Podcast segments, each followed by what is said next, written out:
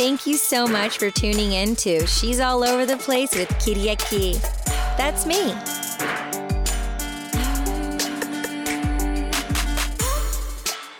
Hi, everyone. Thanks for tuning in to the Sophisticated Psychos Experience.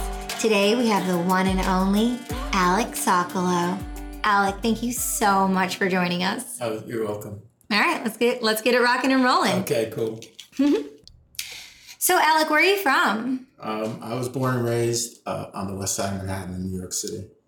Nice, yeah. very nice. Yeah. Cool. Thanks so much for being with us today. Oh, for sure. Thank you for uh, inviting me. Oh, yeah, definitely. So, you're an amazing storyteller. Thank you. And you are now a creative consultant for Vets International and you're a brand ambassador. Yeah. Cool. Very That's so cool. That's cool. Yeah. yeah. So share some of the things that you're doing with Dr. Scarlett Magda now. Well, you know, Scarlett and I met, uh, you know, and immediately hit it off. I had actually made a, a, a produced and, and wrote a, a, short film based on a George Orwell short story called Shooting an Elephant. Mm-hmm. Uh, that is actually a sad little story, like a lot of his stuff, um, uh, where when he was a a young officer in the British Foreign Services and was given the task of handling a, a rogue elephant, but specifically not harming it because they're worth a lot.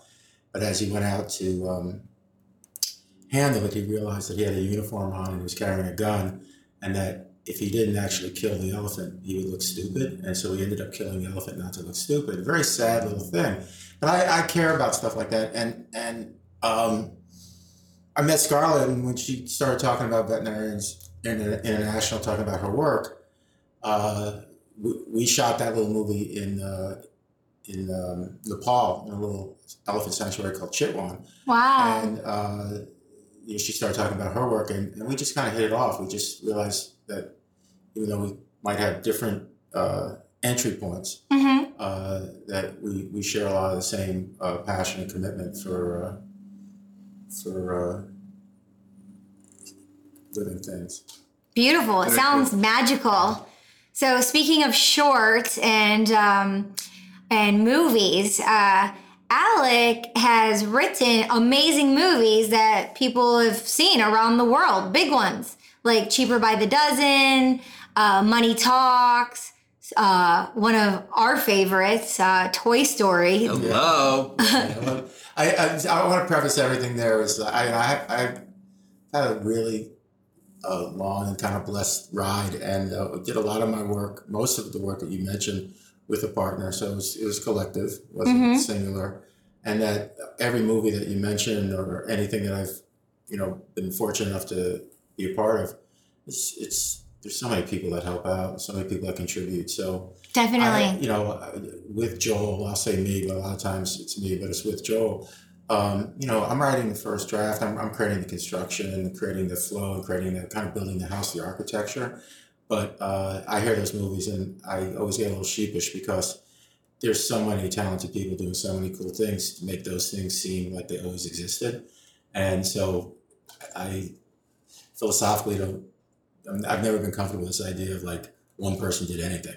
You know? Yeah. Totally. Yeah. So speaking of uh, philosophy, I was actually gonna I was gonna ask you going into projects because there are always different people and different influences. Yeah. What like what's your philosophy going into any project or what what's the first kind of thought? Um, well, you know what, uh, it's a good question. Uh, you know, first of all, I I really think in movies a lot, and you know from the time I was three or four years old. almost have like a photographic memory of the movies and where I was and who I saw them with, and very, very, uh, they just hit me in a really deep place. And so, mm-hmm. a lot of times when I hear about an idea, um, I use all of that influence and all that training, and it really comes down to: Do I think I can add something? Do I think I can do a good job? Do I understand it? Do I know who the know who the audience is? Do I know what the objective is, but most importantly, can I reduce it to uh, you know a very simple idea? What's it really about? And so the example again, Toy Story, which you know is, was a real and continues to be an unbelievably out of body experience for me. To, to I can imagine. I can imagine. uh, but that you know you can you can look at it in any which way. I look at it like the buddy story, which is again something that when, when Joel and I were really starting to talk, we were like, look, you know, the oldest written uh, story on record is the Epic of Gilgamesh. Comes out of uh, stone tablets in ancient Sumeria, now Iran, and that's a buddy story. It's a story of two gods that initially uh, fight each other, and then they realize that they're both enriched when they work together.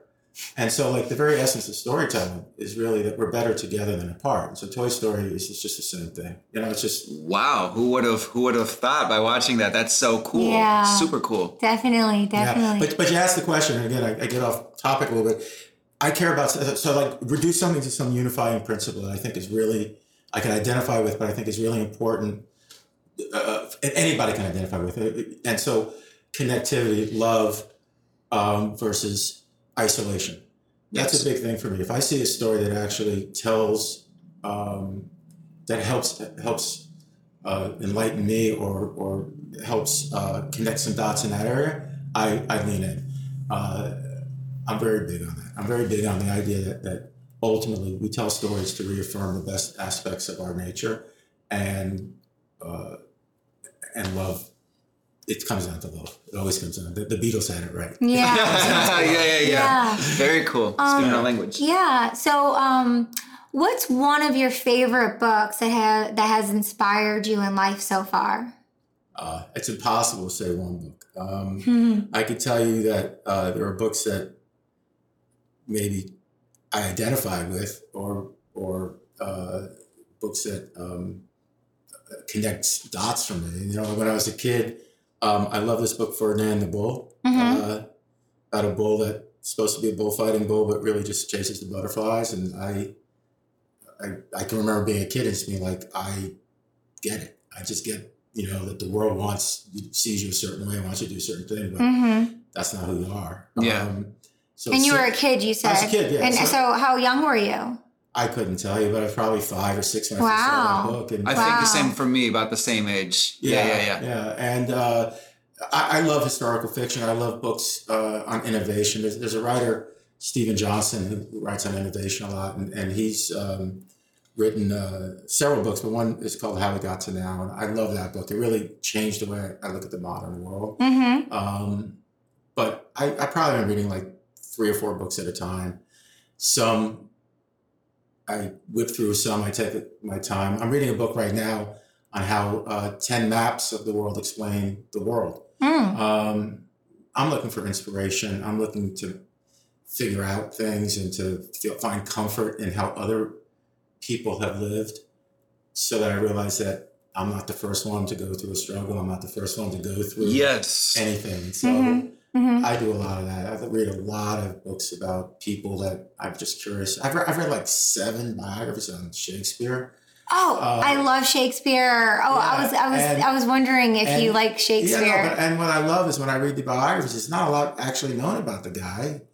Whether he actually did all the writing or not, who knows? But what I right. do know from what people have written is now I understand the plays that are supposedly he wrote Mm-hmm. so much better. Mm-hmm. And I wish I, when they taught in school, uh, when they taught me in school, I wish that they actually taught me about the, the people that were writing and expressing themselves and the actual times that the things were written in.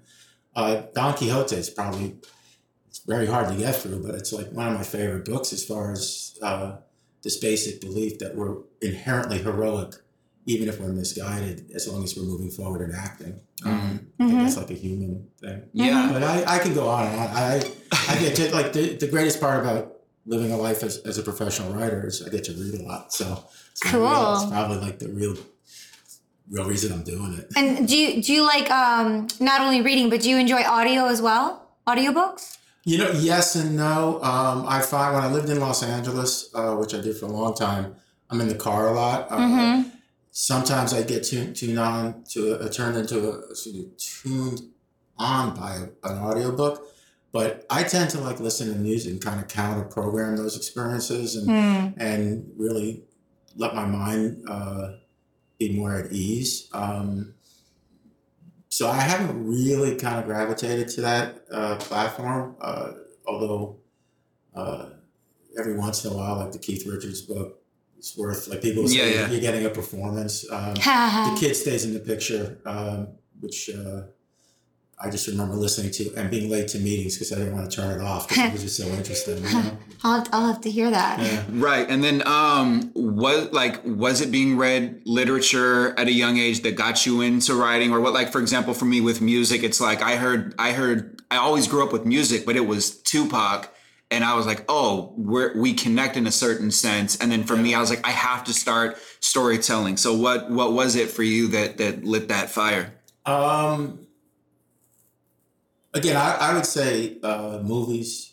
Movies hit me in a different way. Mm. Uh, Was there a specific one or just in general, Well, I- just the process? I'll, tell, I'll tell you a little anecdote about movies, and, and, and hopefully it kind of sums up a lot of things, even if the sum of the parts might not be equal to the end. Uh, when, when I was uh, about four or five years old, my mom's mom, my, my nanny, my grandmother, took me to the Ziegfeld Theater, which at that is on 54th Street off of 6th Avenue. Now it's a nice theater, but at that time it had fallen into disrepair. And uh, to, to watch Modern Times, a Charlie Chaplin film. Uh, and I remember like going into that theater, which seemed like a cathedral. It was like the big staircase. And Oh, yeah, yeah. The massive stuff on the ceilings and all this stuff. And going in and watching that movie with, with her and uh, thinking it was the funniest thing, thinking Charlie Chaplin was the funniest creature ever created. The lights come on and she says to me, You laughed in all the right parts. And I felt so self proud. right? um, and, the, and that, but here's where the story actually gets profound. Um, she's now like years later. I'm out in Los Angeles. I'm beginning my writing career. She's in her mid 80s, and she started to kind of really lose her her uh, her mind. And I hadn't had like a substantive conversation with her for about three or four years, whether senility or whatever, or whatever. And she was in a nursing home back on the East Coast. And on my last birthday, that she was alive, a tube shows up in the mail, a birthday gift from her, and it's a poster of Modern Times. And that's to me, that's I still have that. That's I mean, that's why movies, books, Yeah. music. It's why that's what you're hoping. You know, I mean, think about that. She had the same, uh, her version, the same experience, all those years, and it was as powerful for her. And but yeah, I I love the Marx Brothers. I love. I, I was always drawn to comedy. I tend to I tend to run a little bit to um, dark thoughts if I'm left alone, and and so comedy is always just. I- I wanted to live in those worlds. Um, Yeah. Yeah.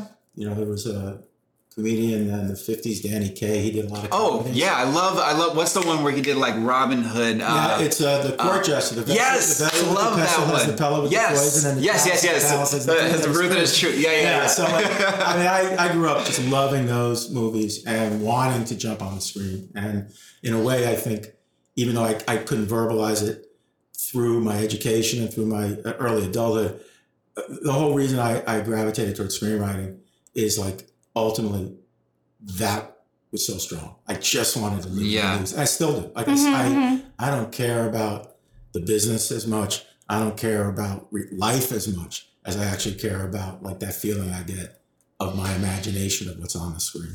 And actually, there's a Buster Keaton movie called Sherlock Jr. that he made in 1924 or 5, 40 minutes long. It shows you the magic of movies. It's the greatest fucking movie I've ever seen. Yeah. And uh, it's again one of those things where I, you watch it, you're like, I want to make movies. I want. I Uh-huh. just want to be part of that. Yeah. know? Oh, So- yeah. Well, thank you for sharing the story about your family. That's a great, beautiful story and how the, the connection was so powerful and strong. Um, and I'm also wondering so, some of this, and um, so what um, you do, you're involved in a lot of uh, children and family movies. Yeah. So, um, and that just happened by luck. You Well, just yeah, fell into it. yeah, I fell into it. Uh, you know, when I moved out to LA and really began my professional career, I wrote late night comedy. mm-hmm. I wrote sitcoms. Um, my my target was always trying to write movies, and the movies that I was writing, uh, first alone and then with Joel, were uh, hard action, R rated uh, buddy buddy movies. Uh, the first one we wrote uh, became the movie Money Talks. Uh, the second one we wrote was a script that we never could get anybody to buy. We never made a penny on the script. It's called The Wooden Policeman. Uh, live action, hard edge movie about kids and guns and toy guns and real guns and cops and and um, on like page 11 or 12 of that script uh, a kid gets a present, opens it up, thinks it's a toy gun, and he ends up killing his family. Right? We were going like we were going balls out, not Yeah. making a comment. There was a character Buzz and a character Woody in that script. Oh, That's ding the ding. script Cool. that Pixar and Disney Ding reads. ding. That scene is the scene that got us the meeting in the Wow. room. And then as we started our process with, with those two teams, at some point we're like, why don't we just take the personas of Buzz and Woody from that other script and apply it to the conversation we're having now because that script's not going anywhere. And um, and so, but that so then Toy Story happens, Mhm. and all of a sudden it's like you're given the keys to the candy store, but everybody wants you to do kid stuff. Everybody wants you to do family stuff. I never saw Toy Story as a kids movie. I saw it as they were grown up in toy bodies. Sure. And so they had grown up emotions. And in the first draft of Toy Story, They seem. I remember I was like young, and I remember it was very adult. If they Yeah. were kids, but they seemed mature. They Right. seem like well, full in the, humans. In, in the first draft, in the first draft of Toy Story, there's a montage of Woody's that actual Woody doll's backstory that starts with uh, he's a he was a ventriloquist doll initially that he was going to be the doll of a ventriloquist that was going to be on the Ed Sullivan show, but it's the night the Beatles are on it, and the, the uh, ventriloquist never gets on, and he gets drunk and leaves that Woody in the back of a taxi. Wow. The cabbie brings him home. The next kid has him, but that kid takes him to Woodstock, and he leaves uh, Woody in, in the in the mud bog of Woodstock.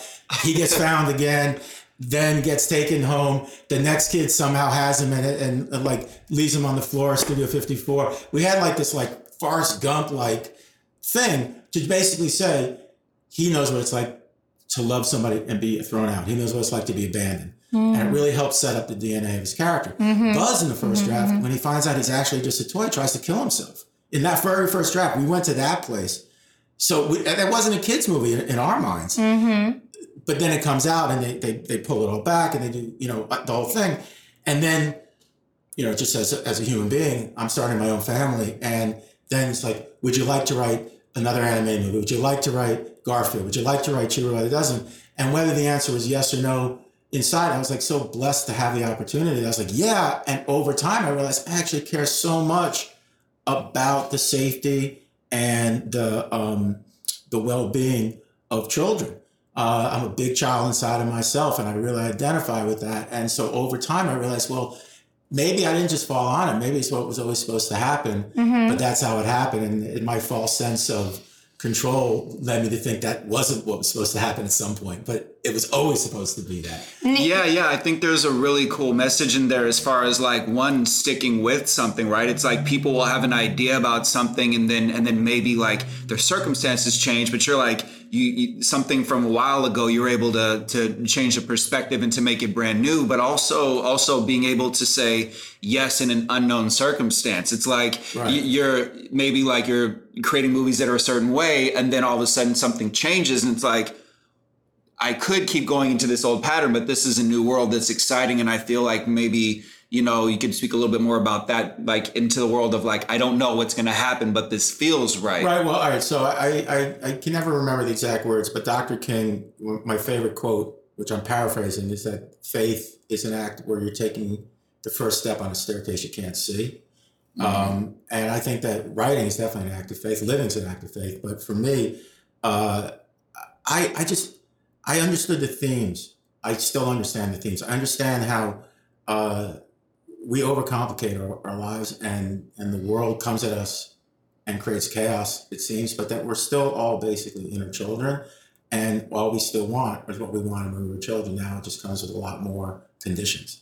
And so, yes, the answer is uh, maybe this is what was always supposed to happen. I was just open to it at the right time. Right. Yeah. You know? Yeah. Very cool. Yeah, and and it also sounds like um, um, doing everything that you just talked about connects you with your spirit. Absolutely. Wholesome, connecting you with your spirit through play and fun and animation and children, and now you're involved in VI. So Yeah. I mean, um, Absolutely. And by the way, Steven Johnson, to go back to that, Uh-huh. the, writer, his latest book, I think it's called Playland, and it's all about how our need to play has actually also defined the modern world. And he looks at innovation through all, all the innovation that started with just indulgence and play, including music, mhm. which uh, there are instruments that go back 80, 100,000 years in different parts of Europe. And the argument he's making there is just like at a moment where survival was much more primary, there was still the need to make musical instruments and make music. hmm Right. Wow. So Mhm. it's, it's, it's a core aspect of, of Yes. our existence. I love that. And before you were mentioning something, it was like a 1648, and it was it was with water, and you were telling this. Oh yeah, yeah, no, yeah. So no, well, it's going to be really convoluted. But so in how we got to now, the first chapter uh, that that he, he wrote about uh, is really about uh, looking at uh, looking at how oh, I'm gonna have to try and get this right. Looking at how with a uh, cholera outbreak in London in the 1850s and Chicago having an issue with their sewage in the 1890s and a guy living somewhere in New Jersey looking at the water source, uh, also around the 1890s. Mhm. Uh, you know, the first one has to do with you know realizing cholera was waterborne. The second one has to do with that you have to separate the water, the drinking water, from other water. The third guy was all about realizing by putting some chlorine in the water, it makes it healthy if you put the right amount. Then led to somebody on the west coast of, of uh, America thinking I can use that chlorine for industrial reasons. That didn't work, but his wife invented chloride. And then all of a sudden you have house products and the house gets clean. You also get swimming pools and you get water getting safe, which then uh, it, it creates fashion and creates like, you know, bikinis and creates the surfer life and creates like teenagers. Yeah, it's a ripple effect. So it's just all these things all connected. Like it's not, you can't look at one thing and say it was always here. Mm-hmm. There's, there's a million invisible reasons why things are where they are. The juxtaposition. Yeah. Well, yeah, I, it's I pretty magical on a Yeah. macro and micro Absolutely. microscopic world. Yeah. Yeah, um, I I think there's kind of like a running theme here, and I think it's important to talk about just because I remember you talking about how the the man who put the chlorine in the water he got jailed, Oh, yeah. and and it's it's like in in history throughout history there have been people that have said like this is this way, and and they've put their life on the line. Like Copernicus. I mean, like it's you absolutely, you know, and and uh, original thought or new thought is is threatening to people Yeah, and institutions, institutions especially, not individual people perhaps, but groups of people.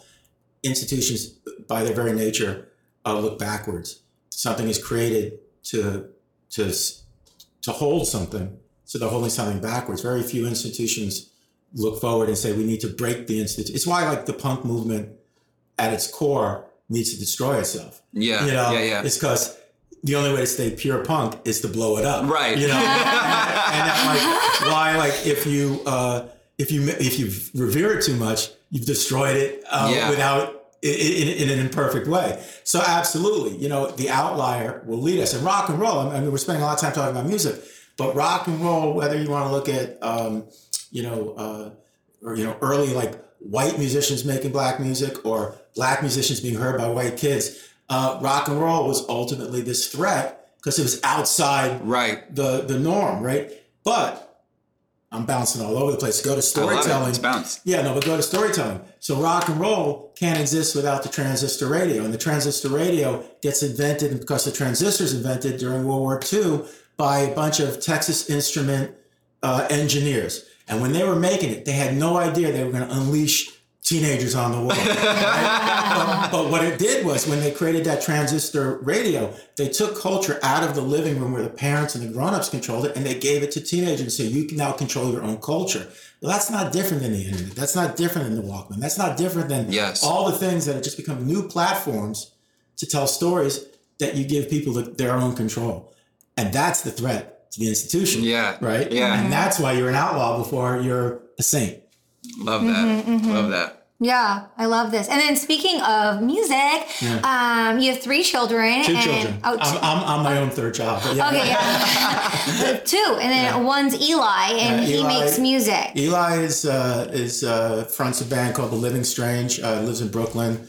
Eli picked up uh, a guitar when he was about five and never put it down, and uh, plays five instruments. Actually, built the guitar he uses. Um, their band's great, and and uh, actually, if you know, even though it wasn't his pop, I listen to his music a lot because it just make it gets me into the right headspace. So like, uh, but yeah, love that. And my daughter Maya uh, is a uh, a writer and a, and an artist. Uh, Both are emerging. Both are finding their voices, uh, uh, and both, uh, you know, I think have a lot to offer.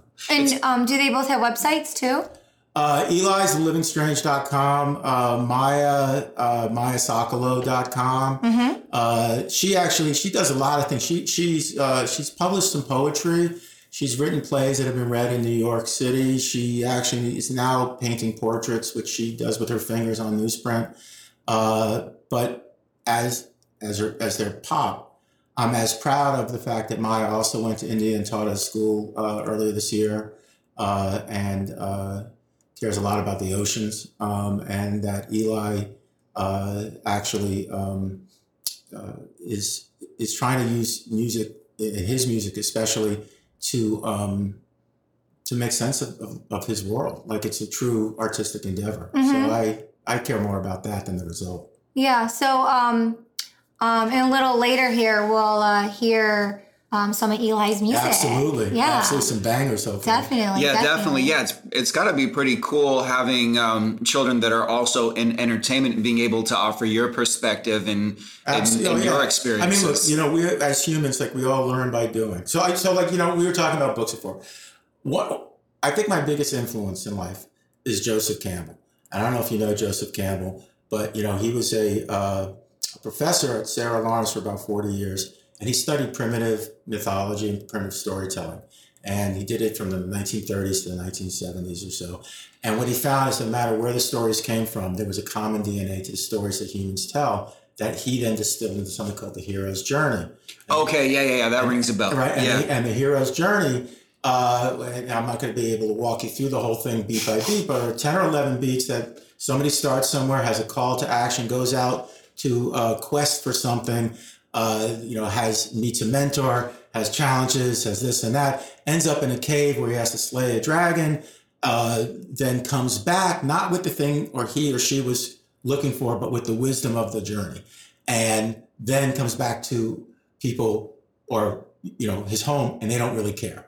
And that's that's the great comic tragedy of humanity, repeated again and again and again. That to me is really what's going on, right? So you create something, you're inherently heroic for taking that journey. And what you're actually creating, uh, the value of that is not what is created, it's the experience of creating it. Same thing with writing, same thing uh, with with living. yeah. You know, like that you, you learn by doing and you're the the richest people in the world have gained wisdom, not material stuff. Amen. hmm And uh, so recently, uh, you wrote and directed a new animation short. Oh yeah, well, well, I, I co-wrote and Okay. co-directed. Mhm. Um, that came out from a documentary. Um, I I met a woman, uh, Mary Mazzio. She's a documentarian out of Boston, and we collaborated on a documentary called "I Am Jane Doe," which is on Netflix uh, right now. Um, it tells the story of a number. of Congratulations. Thank you. It tells the story of a number of young uh, uh, women and their mothers who are the, women, the younger women are survivors of sex trafficking, and it tells a story of their desire to try and shut down the website that they were advertised on and change the law that allowed that to happen. Um, it was very profound for me. Really, like unbelievable personal experience. But as an adjunct, um, we were able to get a budget together and decided that let's make a little animation short, almost like a PSA or something that could begin a conversation or further some wisdom for kids how not to not get pulled into that world to begin with. Um, there's an organization in Boston called My Life, My Choice that is prominent in the documentary, and so you know I slash we went to them, asked if they'd be interested. in it. Yes, it, it culminated where I wrote um, uh, a script with Mary, and then we brought in 12 uh, survivors, 12 kids, the leadership council of My Life, My Choice, and we actually collaborated on the material, you know, where it was like, you know, you got this right, you got this wrong. No, this is what really happens. This does all this stuff. And then um, because of the Shooting an Elephant movie I mentioned before, which was making the festival runs, I got to know um, some animators from uh, Chile. Uh, they have a company called Punkrobot, and they won an Academy Award a couple years ago for an animation short called Bear Story, which is a beautiful little movie. I don't know where you can see it, but please go see that because that was fantastic. But I reached out to them and I said, hey, we have a chance to make this thing. Mm-hmm. You guys would you want to do it? Yes. I'm like, great. Well, I'm not taking any money. You can't take any money either. Let's just go make something. Mm-hmm. So now we got them doing it. Jessica Chastain had provided the voice for the documentary, And so she also provided the voice for the animation short. And all of a sudden, we're making this beautiful little movie with the girls' voices and their stories, maybe my expertise and skill set, Punkrobot bringing their thing, Mary bringing her thing. And we've made this thing, and now it's being rolled out in schools and, and in other programs around the country, mostly the middle schools, to basically say, here are the here's the way that you get seduced and are brought into this world. And so just giving some skills, and it, it really reduces Yeah. to not all that glitters is gold, and how if somebody is offering you something that's a little too good to be true, probably is. It kind of is that. So that actually, I, I know it might be just words, but that was like the greatest experience I've ever had because Mm. uh, to work with these kids and then get to know these kids and and know that they're not defined by what happened to them. That like they are not what happened to them, and to see them even in the time it took to make that movie. Where now, like I, I a couple months ago, I was back up in Boston. I saw three of these young women, and they're all getting into colleges, and they're all kind of starting their adult lives. And you know, these were these were kids that were were basically uh, kidnapped, uh, enslaved, and raped repeatedly from the ages of 13 to 16 or 17. Oh, it's All right? horrible. I know it's horrible, but but fine. Yeah. You can't change it. But what you Yeah. can change is what happens now, Mm-hmm. what happens today. And then Yes. again, going back to the inherent heroic journey, that Joseph Campbell thing, how do you make something that seems horrible heroic? Well, you use that as the value of, of that's your wisdom. That's what you bring forth. That's how you protect. That's how you actually help. That's the real fucking message. Yeah. That's the thing that like Yes. you want to talk about writing. That's the that's the real sauce right there. Wow. Yeah, I, I I love what you're saying. I feel like a lot of times people hear stories or they go through things and there's this feeling of like sadness and sorrow, and that's definitely one aspect to it. But to what you're saying, to your point, it you know it on one side it makes you unbreakable um, if you're really able to have that that courage, but also the community around you, but also to be able to share that with other people, like the ripple effect that those people are making in the world, and to be able to like the world that we're going into is preventing and stopping all of this stuff and breaking down all of these walls so that we can have healthier boundaries and to really uplift people. And I think that's super cool and Well, exciting. uh, thank you, but uh, again, I, you know, in, in my mind, the greatest gift anybody gives himself is service, and the more you give in the world, the more you actually get back. I, and I know that other people have said it more eloquently, but I believe that, and I actually think that uh, the real shame of anybody that suffered any trauma is that their inner heroic narrative is taken away. yes. And so I can't change the past. Nobody can change the past. And we haven't lived the future yet. But what you can do today is like say, how do I take whatever I'm carrying with me and try and make a better situation or a better future with that? And that again is in my mind is well you you you bring your story forward or you help Yes. somebody else tell their story. Sharing that vulnerability Absolutely. for sure, one hundred percent. Absolutely. So I'm, So- I'm big on that. That's Does your website look like it was made for free by your friend? Make a better first impression with actorgear.com. Load faster, look better. There's literally no reason to build a website any other way. Use your own domain and get a website with no ads to keep the focus on you. Go to actorgear.com and get 50% off your first month when you use the sign up code KSTAR. Thank you. And then, um, just like maybe in, in simple terms, what are some things um, have you found along the way if if people say, "Hey, I want to be in service. I want to serve more."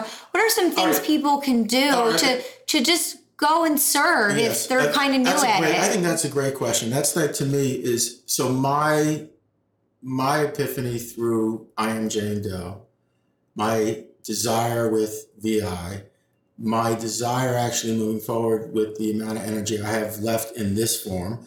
Um, all is about I can't change a law, but I can tell a story.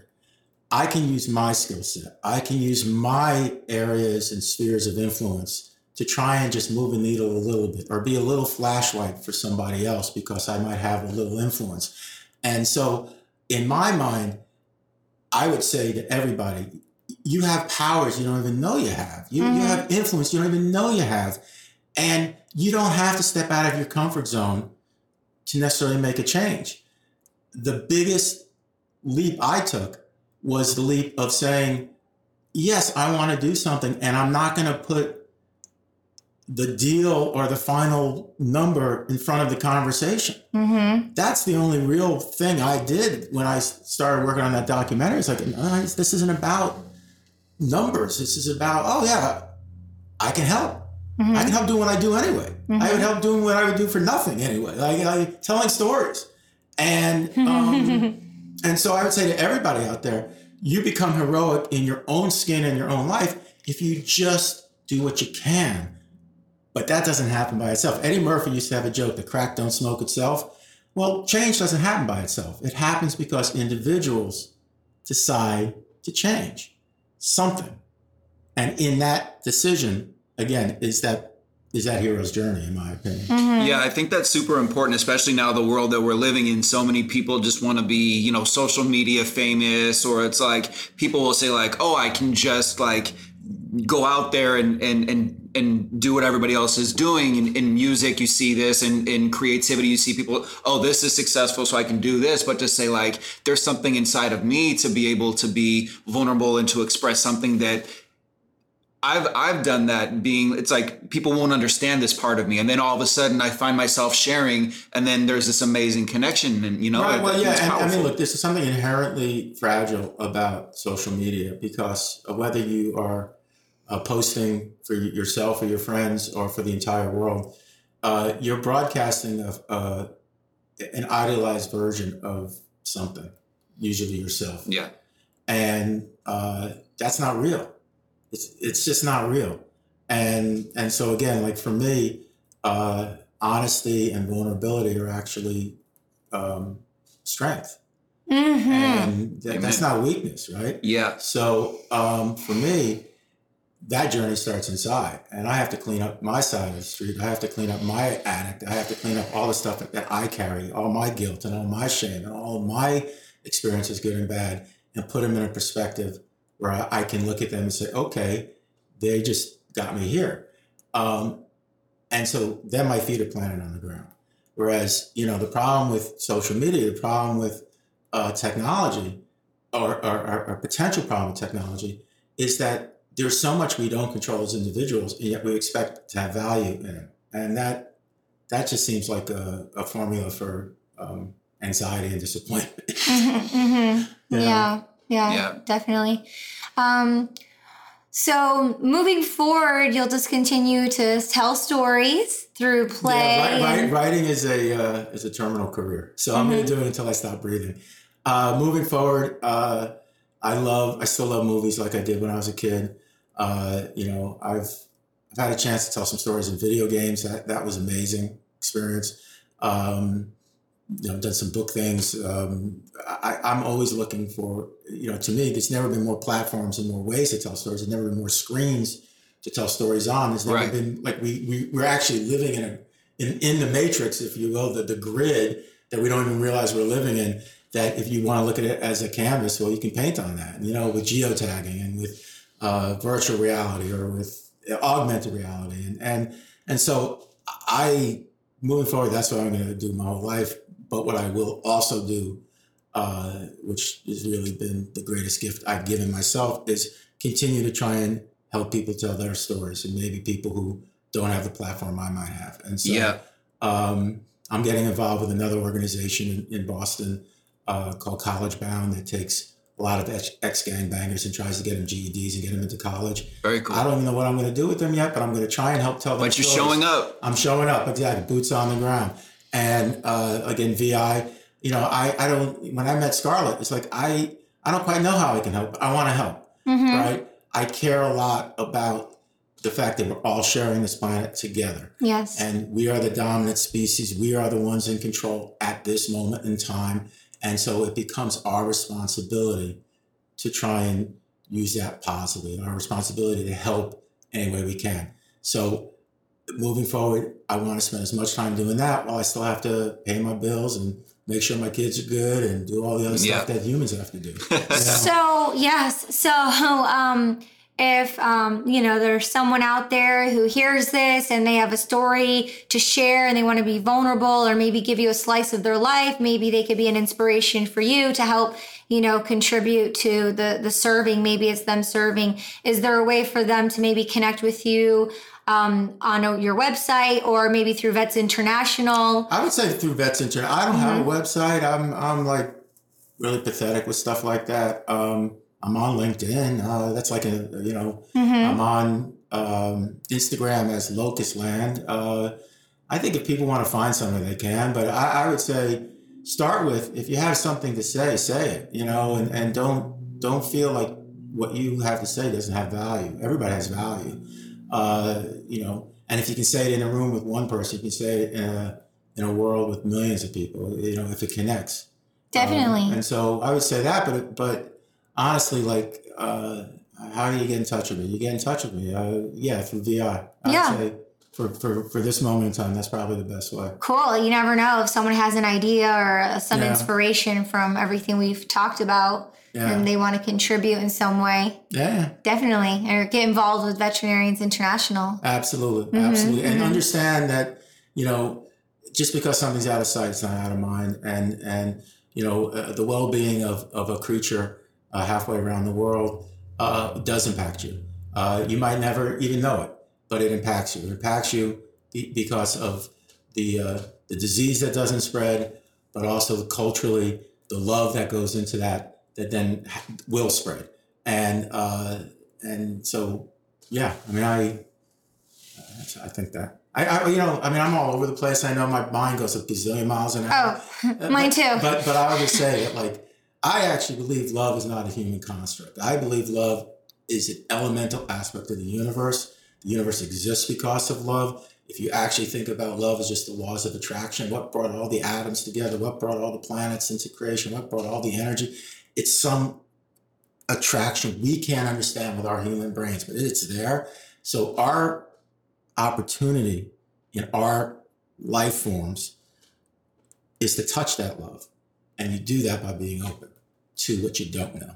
You do that by helping out unconditionally and not expecting anything back. And a prime example of what you just said so beautifully is literally this moment right now. There's so much love here. I feel it. I sense it. I see it. I mean, there's love. Do you right? Do you guys oh, feel? Oh, yeah, for sense sure. This is Absolutely. And that's and that's so openness that- and that's connection yeah. and that's Yeah. trust and that's fun and it's it's it's the best aspects of consciousness. Yeah, because some people, you know, there's there, we could go into the whole thing about love of healthy love, unhealthy love. I can't obtain it, touch it, but in you feel it in, in your heart, you see it, you know, in your glassy eyes, and in the moment of doing something unconditionally, and you just know, and it's deal with it's that word. sense. Deal with the word unconditional, right? Mm-hmm. And and without like parsing or breaking it down, to do something and expect nothing back is godly.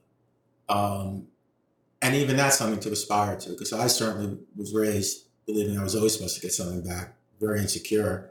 And then over time, part of the wisdom of life is realizing when I don't expect anything, I'm always happy. And so unconditional love is actually, for me, the goal still. And it's something I practice. I don't know if I ever attain it, but I practice. Um, so yeah, absolutely. yeah, practice and discipline are Love that. everything. Yeah. So, um, just wrapping up here, lastly, I have two things percolating on my mind. Okay. One is um, where's somewhere in the world that you haven't been yet that you really want to go? Well, you know, I was talking to Scarlett the other day, and she was mentioning that she was going to uh, Myanmar, Yeah. and I was like, she showed me a couple of photos. I'm like, I want to go there. It looks so Yeah, yeah, yeah. Cool. And she described the culture and it's just everything. I'm like, I that's not on my radar, even though I don't, I don't know how or when or where. Yeah. Um, uh, to ah, God, I want to go everywhere. My problem is is uh, I can't I can't go everywhere. Mm-hmm, So, but that could- leads me back to books. Books can take you around the world, and you never leave your living room. Yeah, right? like that. yeah. You know. And then and then recently you went to Sweden and you were there uh, storytelling um, with the animation film. Um, Yeah, I'm, I'm making a little movie with an animation uh, motion capture company. They're called Stiller uh, Mm-hmm. Studios. Um, it's a really, actually, it's a really cool little project. Um, I say little because the budgets are actually really smaller over there, Mm. uh, but they have very cool technology. Motion capture is green screen technology. Mm. Um, they have all the Harry Potter camera rigging. They have the most amazing system, like like pipeline system. And we and there's a Swedish astronaut uh, named Christer Fuglesang who I believe is the only person I've ever heard of who's a cosmonaut and an astronaut, um, who's been in outer space, who also is an astrophysicist at CERN, and he's written a, a series of children's books to help make space travel and time travel understandable for kids using actual science. Um, Cool. And so we're adapting the first one uh, for the Scandinavian marketplace to basically show people what we can do with this technology. And, but I'm spending a lot of time in Stockholm. I love Stockholm. Very cool. Love the Swedes. Wow. And, uh, you know, again, am blessed to have the opportunity. For Yeah, sure, for yeah. sure. Very cool. Yeah, and then uh, lastly, um, you know, um, we were talking about empathy and you know empathic. So maybe um, you could share, um, or we can talk a little bit about empathy and you know having because in the the beginning of the conversation you were uh, mentioning your connectivity of films and how they moved you and how you really felt it. Yeah, well, you know, part part of my um, I don't know if you want to call it training, but part of my experience in writing animation and writing, uh, you know, in the case of Toy Story, you know, toys. In the case of Garfield the cat, uh, is, is starting to like live in my imagination, but live inside of other creations, other things, and thinking, what do they feel? What are they? You know, when are they happy? When are they sad? One of the first meetings I ever had with Pixar, they played this little game of like, when is a glass happy? You know, is a glass happy when it's full? Is it happy when it's empty? Is it happy when it's being used?